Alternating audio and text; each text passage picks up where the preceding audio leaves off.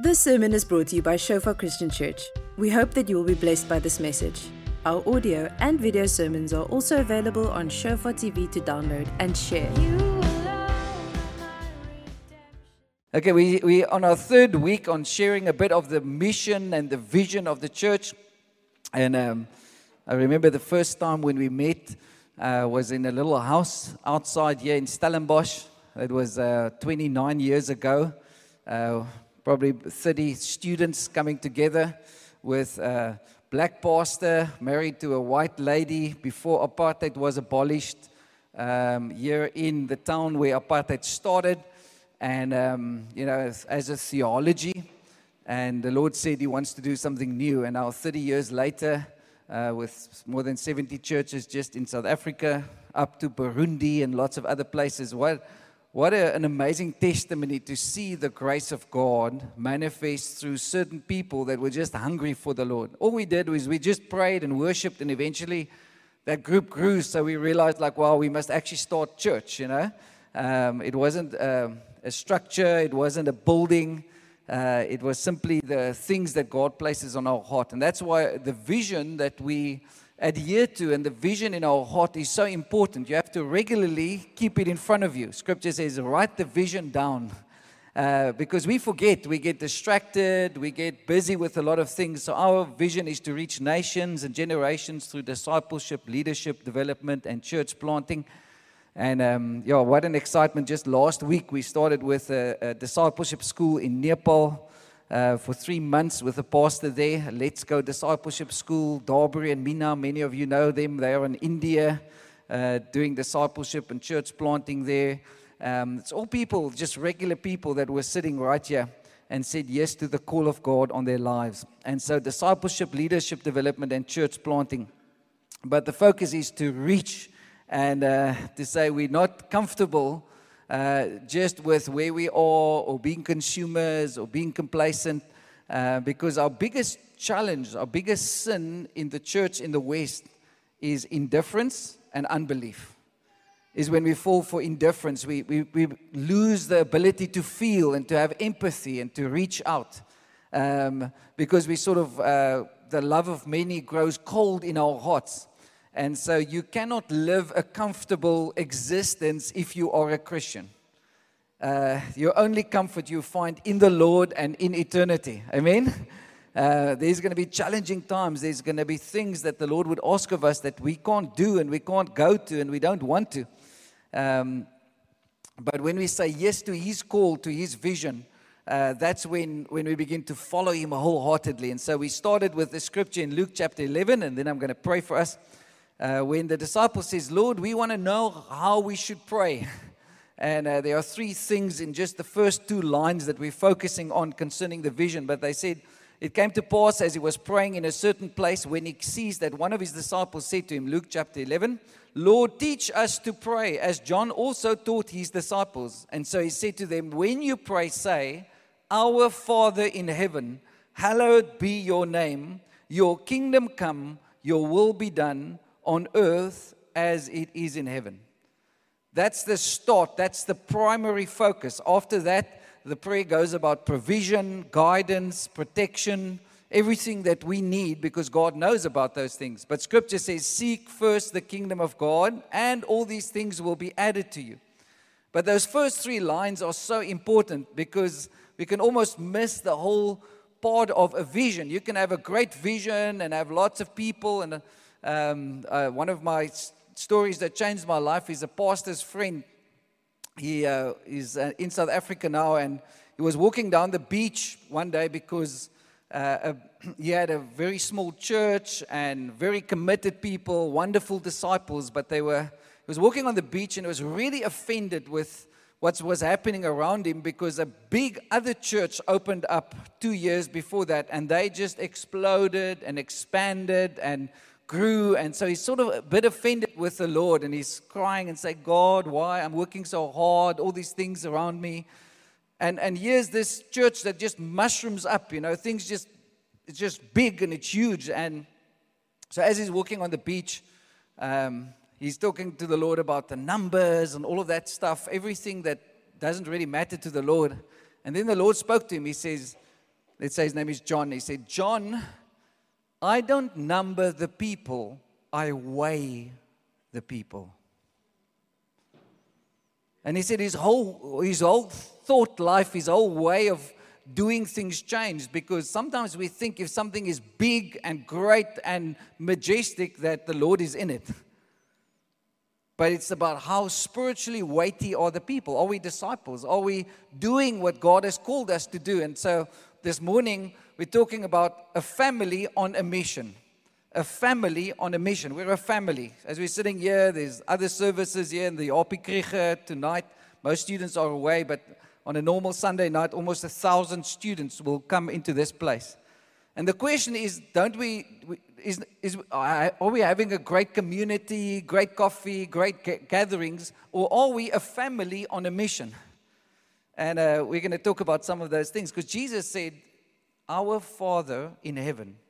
We have a family with a Father. And so everything we do should reflect the Father's heart, should create a space where we know God as our Father. And so it starts with our Father, community. God is in community. Did you know that? He created us to be in community. We've been made in His image, but He is Father, Son, and Holy Spirit living together. There's no individualism in the Trinity.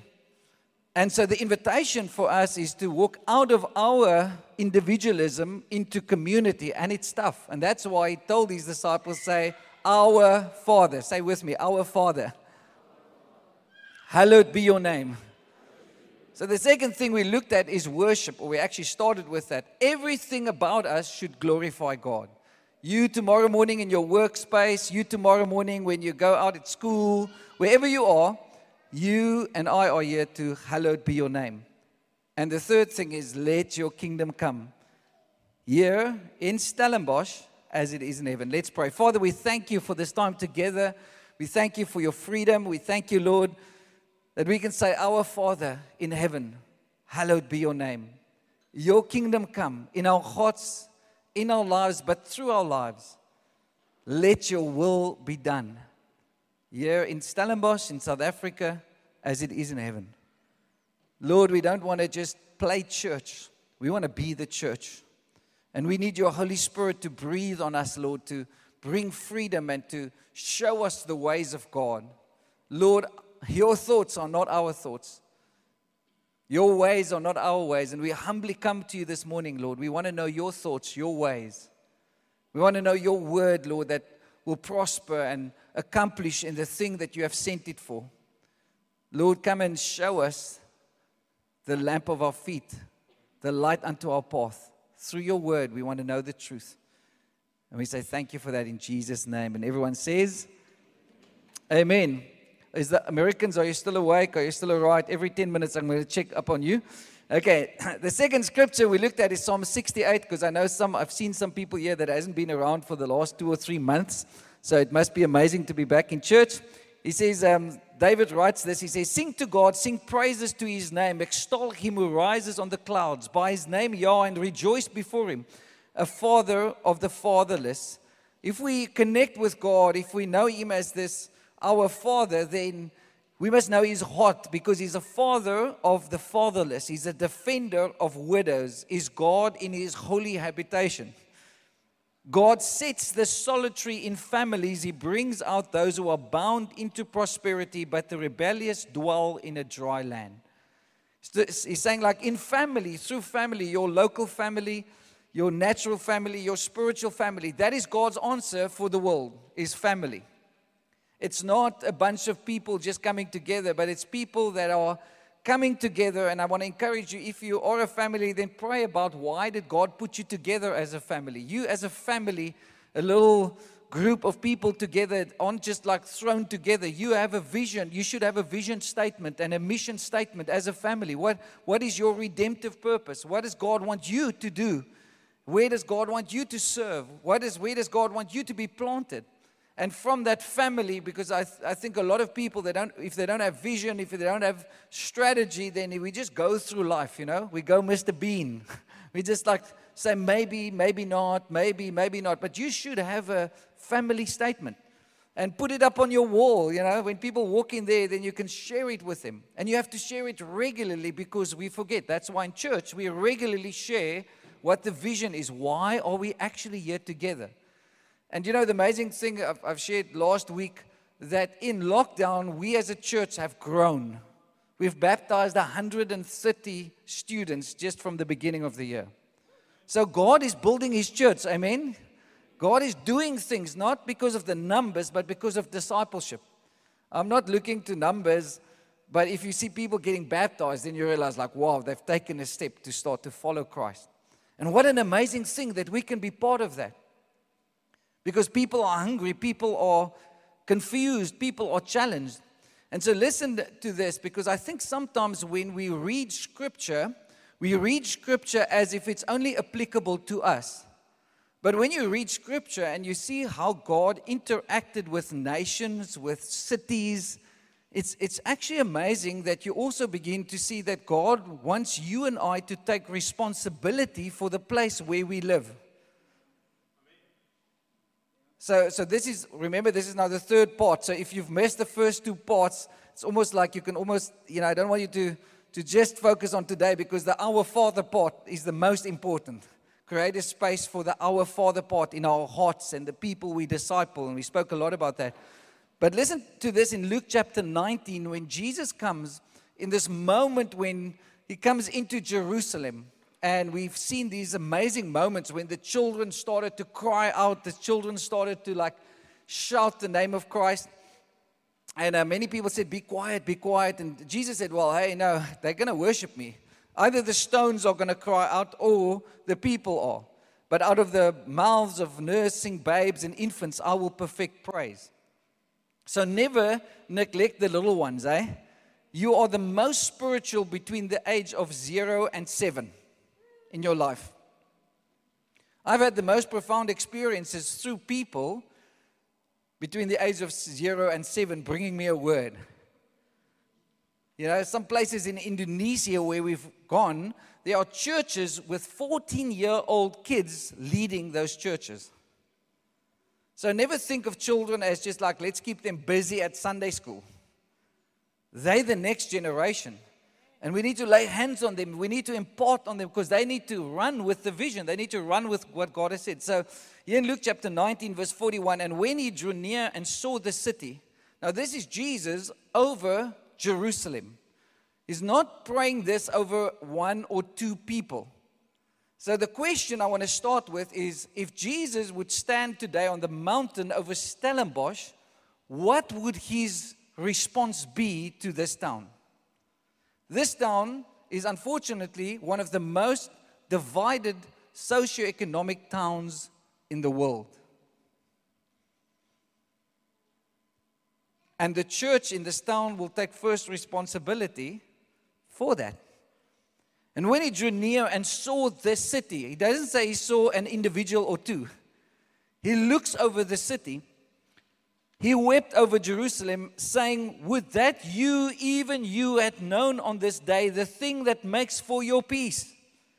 But now they are hidden from your eyes, for the days will come upon you when your enemies will set up a barricade around you and surround you and hem you in on every side and tear you down to the ground, you and your children within you, and they will not leave one stone upon another in you because you did not know the time of your visitation. The question is if Jesus would come to visit Stellenbosch, would the people of Stellenbosch know the time of his visitation?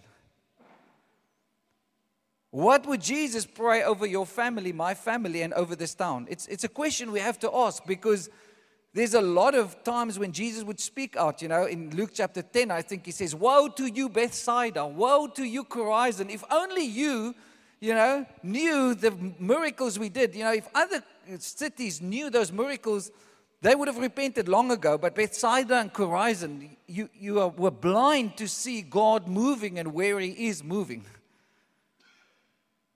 So it sort of changes your mind when you start to think of like, Jesus, what would you pray and what would you weep over when it comes to Stellenbosch? But the fact is, he wants to visit, and he is visiting Stellenbosch at the moment. And God is doing amazing things, but let's not put it in a box and say, like, yeah, we want to control what you want to do. Because there's a time of visitation. I think for a lot of churches, in the West especially, and in Europe, there's a massive shaking happening. And people have to decide, hey, are we, are we going to allow Jesus to be Jesus, or are we going to like just go back to normal Christianity because that's where we feel comfortable? And the challenge, the invitation is if only you knew the time of your visitation. So he weeps over Jerusalem and he says, Because you've rejected me 70 years from now, because that was 70 years later, Jerusalem was basically destroyed to the ground. And because those people held on to their hard necked, stiff necked beliefs and stuff, that God had to like bring persecution or allow persecution so that the gospel can go into all the world. And there was great fights, you know, because, you know, when the Holy Spirit fell on the Gentiles, all the Jews in Jerusalem just said, No, this can't be. Lord, you can't move like this, you know. So Philip and Paul and all these guys, they, you know, eventually God has to bring a vision with Cornelius and all this stuff in the book of Acts just to say, hey guys, the gospel is actually for everyone. It's not, not, just, not just for your comfort, you know. And the question we ask is why is the church growing in places like Iran? Why is the church growing in the Middle East or in Nepal where we have that Bible school? It's because of persecution. Where people begin to say, hey, we're not going to follow a cultural Jesus. We want to follow the Jesus of the Bible, and it doesn't matter what it's going to cost us. Wow. You know, one of the moments that changed my life was in a little house, not a, it was a big house, sitting for 10 days in a room with a couple of Iranese Christians in the in the capital city and asking them like, hey, what, what's it, what, is, what is it about, you know? And they said, Do you know the most precious, valuable thing is just to meet together and to be able to worship God together with other believers? And this one lady was fasting for 21 days to get baptized in the bathtub. And her 21 day fast stopped the day just before we left. And I, I think I've probably never seen so many people in one bathroom together. I think we were about 40, you know? No, probably about 70. The 70 Jesus sent out, you know, we were all in one little small bathroom, you know. 10 people were standing on the bath. I was just praying and say, Lord, please let this thing not break. Otherwise, we're going to have rivers of water flooding this whole place, you know. And it was just weeping. We just wept for an hour to be able, the privilege of being baptized. But you know, when you get baptized in Iran, do you know what happens? You have just signed your death certificate. You've just said, This is it. They don't mind whether you come or whether you go, whatever, but the moment when you get baptized, you've stepped into another space. And so the challenge for us what is our faith costing us? And what are we praying over Stellenbosch? Or are we, you know? So I, I sometimes, when I drive around, I, I drive this way, then I drive that way. I, I just say, like, hey, Lord, this town will come into its redemptive purpose. And what is the redemptive purpose? The redemptive purpose of this town is to raise up young people, to send them into all the world, Christian leaders, people that will run with the gospel. That's why this theology department started. That's why this university started. It was a Christian university, this was a Christian town. But it's drifted there's a lot of Christianity things going on. Because there's a lot of good Christian people, but not a lot of people that's saying yes to what Jesus would pray over our town. So in Luke chapter 10, are you still with me? Just shake your neighbor and say, Hey, you, that smile on your face, I'm just amazed. It's just crazy that you're so joyful in church.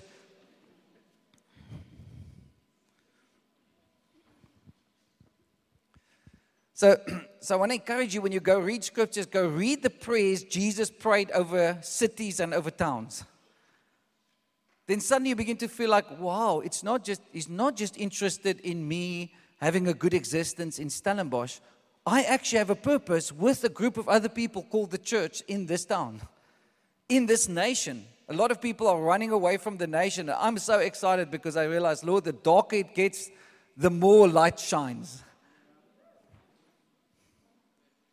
People panic, they're afraid, they, they, they want to run away, people want to. But it's so good that we are shaken. It's so good for us. Because God is not primarily interested in our comfort. Sorry. The second thing that Jesus taught his disciples from the word go is he said, There's a problem. The problem in the kingdom is not that people out there doesn't want to come into the will of God. The problem is the laborers. And he said, What do you do? So when you pray for your town, when you pray for Rwanda, Willem, when you go there, when you pray for Isel and Ben, when you go to India, then what do you pray? You don't say, Oh Lord, please save the whole What you say, say, Lord, raise up laborers in this place for the harvest field. Because that is God's expectation. He says, Will you be a laborer? Will you fulfill the ministry of believers in this town? And it starts through that thing called prayer. After these things, the Lord appointed 70 also and sent them two by two before his face, and never alone. There's no Lone Ranger mission. Where he himself was about to go. I love this part. He says, Where he himself was about to go. You're not doing things for God, you're doing it with Him. And He sends you face to face. So if I say to you, Vidius, you've been sent by God, you know, it's much different than just saying to like a group of people, Oh, you out there, brethren and sisterin, cometh thieth unto the Lord and goeth I thy into eternity. You see, like, but it becomes much more personal, Linnell, when Jesus stands in front of you and says, like, I've sent you to disciple your kids. I've sent you, commissioned you. And suddenly you begin to realize, like, wow, I actually have a responsibility. It's not a burden, it's not a yoke with, I just need to carry it. I'm doing it with Christ. You know, I must tell you this funny story. So we're going to, um, and Jurgens can, can um, confirm. So we're going to Rondebosch. We did like a, outreach there on, on Wednesday, and it's just beautiful um, you know. And so they ministered, the shofar Rondebosch there, they mostly ministered to the UCT students. So I just love it there because it's just, the whole church is black people. And I love preaching to black people because they're loud and they laugh at all your jokes, you know. They just like, you know, you don't, I don't even tell a joke and they laugh, you know. And it's just so amazing. I just felt so free, you know, because uh, sometimes, you know, with the white people, you know, people just like, check out and, and then they go through the list whether this is a good joke or not. You know, they just laughed all the time. You know, at the end of the service we sang Malibongwe. You know, and and it was just like they started with the the creed. You know, the the creed song and everybody's going like yo yo yo and then when that Malibongwe song came people were dancing and shouting and going wild I just love that you know but so at the end so we're praying for this guy uh, there was a lot of response, and people were just like loving the Lord. And so, so I'm praying with another guy for this one specific person. So it's quite a big guy, and he's standing there, and he's no, no response, no emotional response. But so I'm praying, and uh, when I start, I felt the Lord said, "Cast the net on the other side," you know. And um, And so halfway through the prayer, again, I said to him, cast the nets on the other side. You just, the Lord is saying, cast the nets on the other side. Now the guy who's with me, who's from the congregation, he begins to laugh. You know? And so at the end of the service, because I feel like the Lord really wants him to cast the nets on the other side, you know? But I think it's like quite weird because I, we've said it once. You know, why would we say it again? So at the end of the prayer, the guy who prays with me says like, this guy is the CEO of a big fishing company in South Africa. I just laughed. I just said, like, wow, okay, Lord, I, I can just imagine on Monday morning what he's going to do, you know? Phone all his fish trawlers and say, like, hey, cast the net on the other side, you know? I, I don't know, you know? Let's take it spiritually, but for him, maybe it was physically. I don't know, but I just love it when God walks into somebody's life and he pulls your file and he says, hey, I know what's going on. You're not just doing things for him, you're doing it with him. And so Jesus pointed out, and I want, you can go make a study of this because it's, it's so important that we learn this as the church, as laborers, is when you go into a place, he says, find a house of peace. And he also talks about cities of peace. Now, that's, we can spend hours just on how he does, but he says, when you go in and somebody receives you, then stay there and bless them a house. He first talks about a house, and then he talks about cities. You know, says how he sends them sheep among wolves. And then in verse 5, he says, But whatever house you enter, first say peace to this house. It's just beautiful when we as the church become spiritual about what God has called us to do. You can release the peace of God over a place, over a city. So you don't just go there and start a business in Timbuktu. You have to say to the Lord, Lord, I want you to release your peace in that place. I want you to speak your life over that place. So I pray for the peace of Jerusalem, because scripture says, pray for the peace of Jerusalem. I pray for the peace of Stellenbosch. When I walk into a city, I say, Father, let your peace rest here. And so Jesus taught this was the first teaching as he sent them. So go and study it because it's so important that you learn the principles. What we sometimes do is we just go in and say, oh, maybe, maybe not, maybe, maybe not, you know, maybe I'm going to do it, maybe not. No, no. We are on a mission and we need discernment as to where God is moving. So pray for that. Pray for that place, that person of peace, that city of peace. In verse 5, it says, Peace to this house. And if a son of peace is there, release your peace. Verse 8, it says, Whatever city you enter and they receive you, eat such things as are set before you, and heal the sick there, and say to them, the kingdom of God has come near you. Isn't, isn't that amazing? It says, when you enter in that city and they receive you, there, there's going to be a, a spirit of faith that is going to release their faith. And then, then the kingdom is going to come because why? They're receiving. So never waste time, if I can say it like that, with people that are not teachable, people that are not receiving you. Yeah? Because some people they need just time to connect with God themselves. We cannot convict people, but we can be laborers. We can pray. Amen? So turn to your neighbor and say, hey, you have the ability to release God's peace over your family. So the Bible talks about men of peace, the Bible talks about releasing the peace of God and the freedom of God. So are, are you still with me? I'm, I'm enjoying this because I'm seeing all the faces at once. So I'm going to preach till 3 o'clock, then the soccer is gone, everything else. Okay, if you don't say amen, can I get an amen from here, Ruan, there at the back? Amen, amen, okay. If, you, if you're in a bit of a hurry. So maybe one more principle, and then we, we're going to take some time out to pray over the vision, to pray over the church, and uh, pray over your family. Maybe, maybe before we move, maybe just share with the person next to you one thing that you think you as a family can be redemptive in. Something special about you that God has placed. Maybe you're prophetic, maybe like Chris and Lorica, they, they're prophetic dancers. They're just great in releasing the freedom of God. We'll see at the end of the service. I'm joking with them. Yeah? But, but all of us, there's something that, that God has placed in our heart as a local family and I want you to quickly just share one thing with somebody next to you. Okay, one more minute quickly. Great.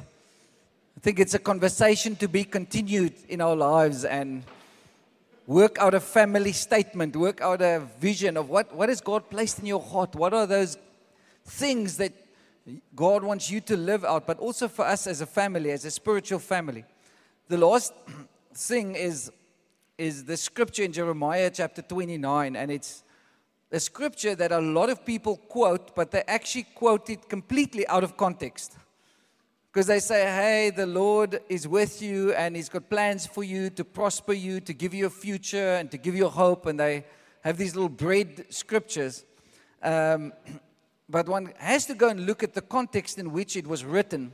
And so God speaks to Israel before Israel goes into bondage, slavery, for almost 70 years.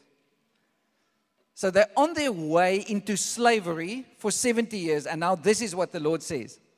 Thus says the Lord of hosts, the God of Israel, to all who were carried away captive, whom I have caused to be carried away from Jerusalem to Babylon.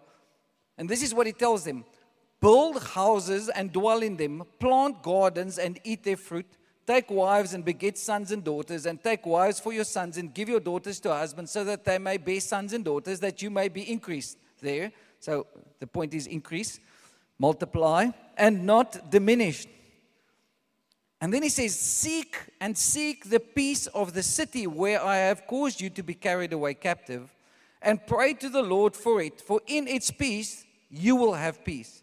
For thus says the Lord of hosts, the God of Israel Do not let your prophets and your diviners who are in your midst deceive you, nor listen to your dreams which you cause to be dreamed.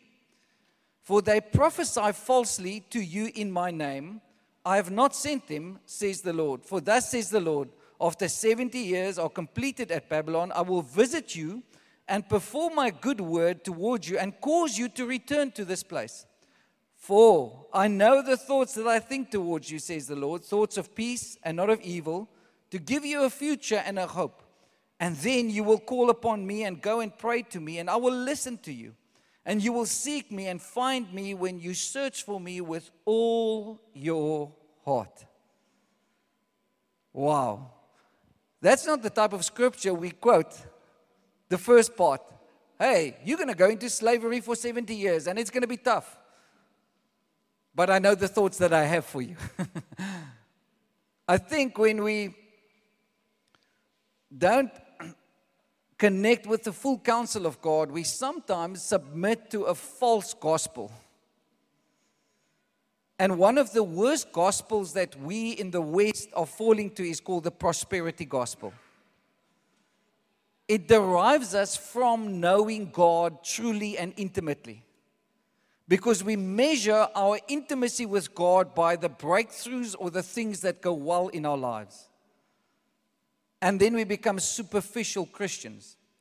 So, what he says in this scripture is he says, Hey, it's tough times. It's going to be tough times. And you know what? I've allowed these tough times. I've allowed you to go into captivity. I've allowed COVID. I've allowed these things around you. But there's some things you need to learn, he says. When you get into that place, I'm still going to prosper you, but I want you to multiply. I want you to grow. Not just naturally, but spiritually. I want you to settle in that place. And then you pray for the peace of that place so that you can have peace. So, whether you know it or not, you have been planted in Stellenbosch for a reason, and you need to pray for the peace of Stellenbosch, even when you feel like, wow, there's just so many things going on, or South Africa, or wherever you come from.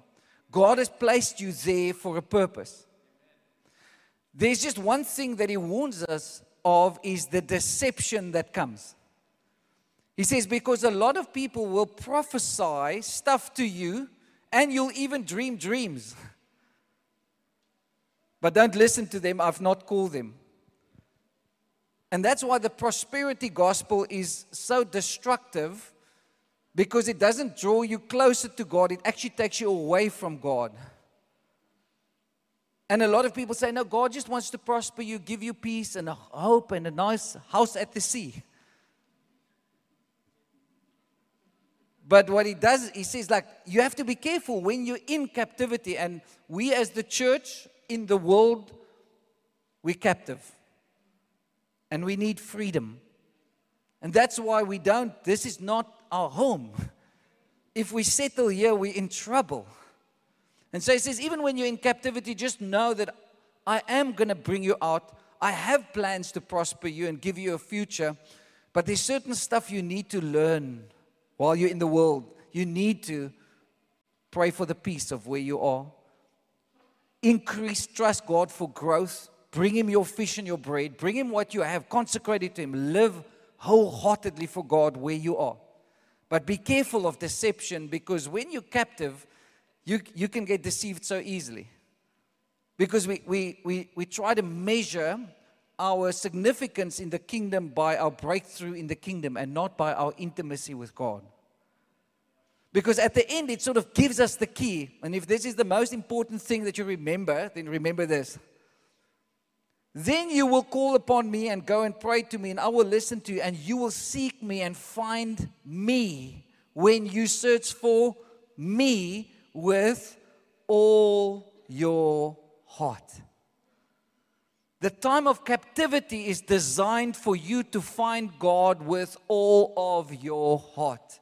But you need to seek Him, you need to search for Him. So, if you're going to listen to sometimes what the the prophets say they're going to always prophesy breakthrough. They're going to prophesy the next thing because that keeps people alive, you know, in a sense. The next this, the next this, the next this. While the call is actually to seek God with all of your heart because it makes you so dependent on Him. You begin to cry and say, God, I, yeah, it feels to me like yo, there's no breakthrough, but you know what? I'm going to worship you. Our Father in heaven, hallowed be your name.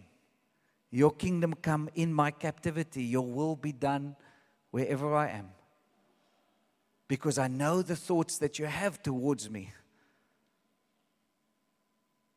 Not for breakthrough, but to know you. To know you with all of my heart. And, and so the, the challenge for us as the church is are we going to worship God as a cultural God or with our pet doctrines, or are we going to worship God for who He really is? And He gives us the keys here to cities, He gives us the keys here to nations. So when you begin to pray for that city, and so I want to encourage you in the next couple of weeks, just when you drive through Stellenbosch, just say, Father, I pray for the peace of Stellenbosch. I pray for the peace of Somerset West. I pray for the peace of Paarl. And then ask him, what does the peace mean? In his vocabulary, in his definition of that peace. And then you pray the same over your own family. Say, Father, I pray for your peace over my family. Can I get an amen? That was a good place to say amen. Hallelujah. Okay. and so it's an invitation to follow God, it's an invitation to know God. But the challenge is if we just stuck where we are, we're going to be stuck where we are. And so God says, I actually want to I've designed all of this so for you to know me. I've designed all of this for you to come and to actually release my redemptive purpose over your town, over your family. And some of you, maybe this morning, you've never prayed this. You never prayed, said, Lord, like, what's, what's the redemptive purpose for us as a family or even in our friendships? It's called covenant friendship. God didn't just place you together to have nice weekends at the sea and to do nice bicycle rides in the mountain and to do nice jogging because Stellenbosch is beautiful. He hasn't called you together as friends, even, or us as a church, just to have nice worship times together. He's called us together to unlock the redemptive purpose of this town and this nation. Do you know how many things were born from this town? Good stuff and bad stuff. And he wants to give the church the keys. He said, if you know me, I'm going to give you the keys of the kingdom, and the gates of Hades shall not prevail against it. But that revelation comes through knowing the Father. When everybody else like, like, hey, Peter, who do you say? Who do you say this Jesus is? And he said, well, some say Elijah, some say John the Baptist, but you know what? You are the Christ. You are the Son of the living God. That's who I say you are. And then Jesus said, well, blessed are you, Simon Bar Jonah, because flesh and blood has not revealed this to you, but my Father in heaven. And therefore, I will give you the keys. And so, God wants to, I believe, release the keys of cities, of nations to the church, but only those who are awake.